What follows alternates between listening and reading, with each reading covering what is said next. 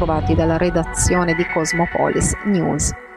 Il prefetto di Taranto, Demetrio Martino, ha diffidato il comune per la mancata approvazione del rendiconto di gestione per l'anno 2022 con scadenza 30 aprile 2023. Adesso bisogna convocare immediatamente il Consiglio comunale entro 20 giorni, ha commentato il consigliere comunale Massimo Battista, per approvare tutti gli adempimenti previsti dalla legge ed evitare la procedura per lo scioglimento degli organi dell'ente. Si è tenuta questa mattina a Taranto a partire dalle 9 nell'arena di Villa Peripato la manifestazione conclusiva del progetto Vigiliamo la città promosso dal corpo di polizia locale del comune di Taranto. Si tratta della tappa finale di un percorso che ha coinvolto studenti della scuola primaria e secondaria degli istituti comprensivi Galileo Galilei, Renato Moro e Cesare Giulio Viola, oltre quelli dei corsi allestiti all'interno dei reparti di pediatria e oncoematologia pediatrica dell'ospedale Santissima Annunziata. L'obiettivo del progetto è avvicinare i giovani alle istituzioni cittadine e fornire loro nozioni basilari in materia di convivenza civile e sicurezza sociale. Nel corso dell'anno scolastico a questo scopo si sono svolte visite guidate e lezioni interattive nel comando di polizia locale in via Acton. Oggi è la manifestazione finale di un progetto praticamente che il comando e l'amministrazione comunale ha voluto fortemente per eh, vigiliamo sulla città. Cioè abbiamo coinvolto praticamente le scuole del comune di Taranto, anche al reparto di, di pediatria oncologica del Santissima Annunziata, per insegnare delle prime semplici regole proprio agli utenti, ai prossimi futuri utenti della strada. Oggi, torno a ripetere, è la manifestazione eh, terminale perché abbiamo fatto una serie di corsi all'interno, abbiamo fatto visitare il nostro comando, abbiamo fatto giochi e oggi è il gioco conclusivo. L'abbiamo diviso per squadre, l'abbiamo riuniti tutti qui in questa bella giornata al, al Peripato per fare proprio dei giochi. Quindi attraverso il gioco noi vogliamo insegnare ai futuri conducenti della strada, coloro che utilizzano praticamente la strada, delle semplici regole per difendersi da quella che conosciamo benissimo è un po' la giungla che si verifica all'interno delle nostre città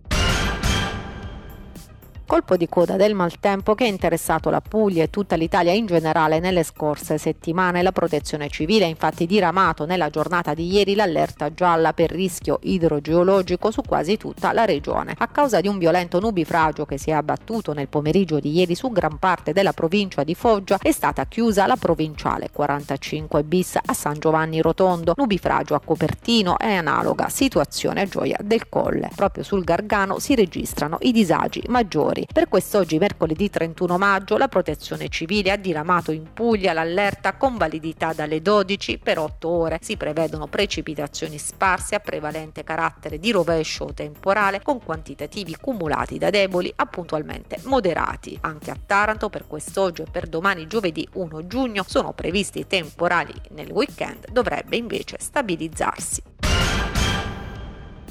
L'alluvione in Emilia-Romagna dovrebbe impegnare la Regione Puglia ad un monitoraggio del nostro territorio, specie quello tarantino. A lanciare l'allarme il consigliere regionale di Fratelli d'Italia Renato Perrini dovrebbe impegnare la giunta emiliano, secondo Perrini, ad effettuare una rendicontazione tra quanto è stato previsto per il dissesto idrogeologico e quanto effettivamente è stato speso. È il caso di Avetrana. Nel novembre 2020 infatti la Regione inviò al Comune il progetto definitivo dei lavori di realizzazione di un canale per la raccolta delle acque con l'obiettivo di eliminare il totale del rischio. A distanza di quasi due anni però l'obiettivo non sembra essere stato raggiunto, precisa il consigliere, che ha deciso di presentare un'interrogazione urgente sul tema al presidente Emiliano e all'assessore all'ambiente e al rischio sismico Maraschio.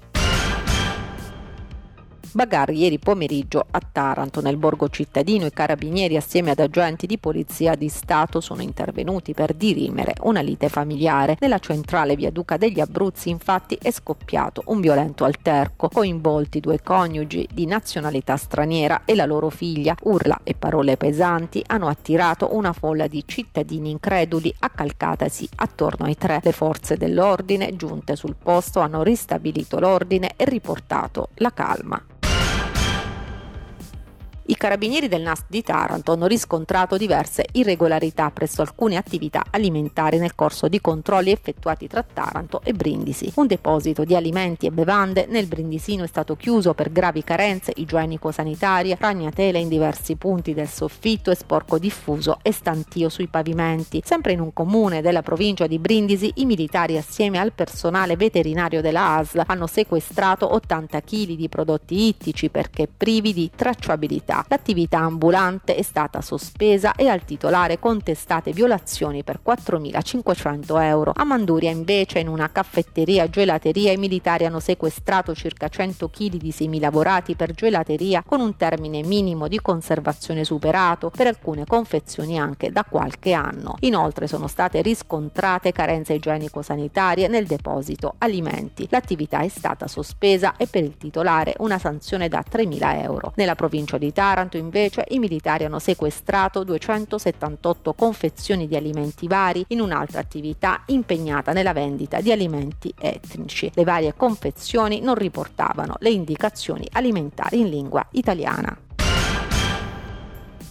È andato in pensione a 67 anni l'architetto Mimmonetti, già dirigente del Comune di Taranto al patrimonio, all'ufficio di risanamento città vecchia, all'urbanistica, ai lavori pubblici, ai grandi progetti e al demanio marittimo. Circondato da collaboratori, amici, colleghi e amministratori, ha avuto luogo a Palazzo di Città una cerimonia semplice e affettuosa. Noi siamo dei pacchi, partono da un punto e vanno a un altro. Facciamo tutti un viaggio. Ognuno di noi è un pacco dove ci metti l'amore, la bellezza, la speranza di stare bene bene. Nel mio pacco siete tutti dentro, perché vi porterò sempre con me. Eh, questa era una battuta che abbiamo fatto prima. In realtà lavoro per il Comune di Taranto dal 2014, da nove anni. Prima sono stato presso altre amministrazioni, ancora prima ho fatto la professione, quindi diciamo che è un po' che lavoro. No, l'emozione è bella però, perché, perché riempie, perché l'emozione, vivere senza emozioni si è delle macchine, quindi sempre emozionato, anche quando progetto, quando faccio le cose se non mi emoziona non, non riesco insomma.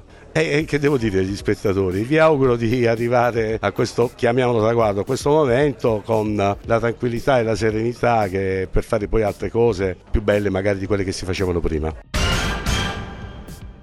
Il presidente del Taranto Calcio Massimo Giove torna a parlare e lo fa attraverso il media partner Antenna Sud. È stata un'annata importante e bella, ha esordito il numero uno ionico. Avevamo iniziato male, fortunatamente poi con grandissima abilità abbiamo cambiato registro portando a Taranto Capuano ed Evangelisti. Il mister è eccezionale, ha dichiarato Giove, lo definirei un'enciclopedia del calcio. Parliamo di un allenatore bravo e capace di valorizzare i giovani. Poi sul futuro Giove rasserena la piazza confermando confermando che si ripartirà dalle basi della squadra ammirata quest'anno. L'ossatura della squadra non verrà demolita, spiega Giove. Ci incontreremo con Bannucchi per provare ad allungare il contratto. Bifulco, Ferrara, Mastro Monaco, Manetta, Antonino sono i nostri, nonostante quest'ultimo abbia molte richieste. Infine il presidente parla anche dello stadio Iacovone. Ho incontrato sia Gravina sia Malagò, spiega il nuovo Iacovone si farà. Bisognerà individuare uno stadio nel quale disputare la seconda metà di campionato.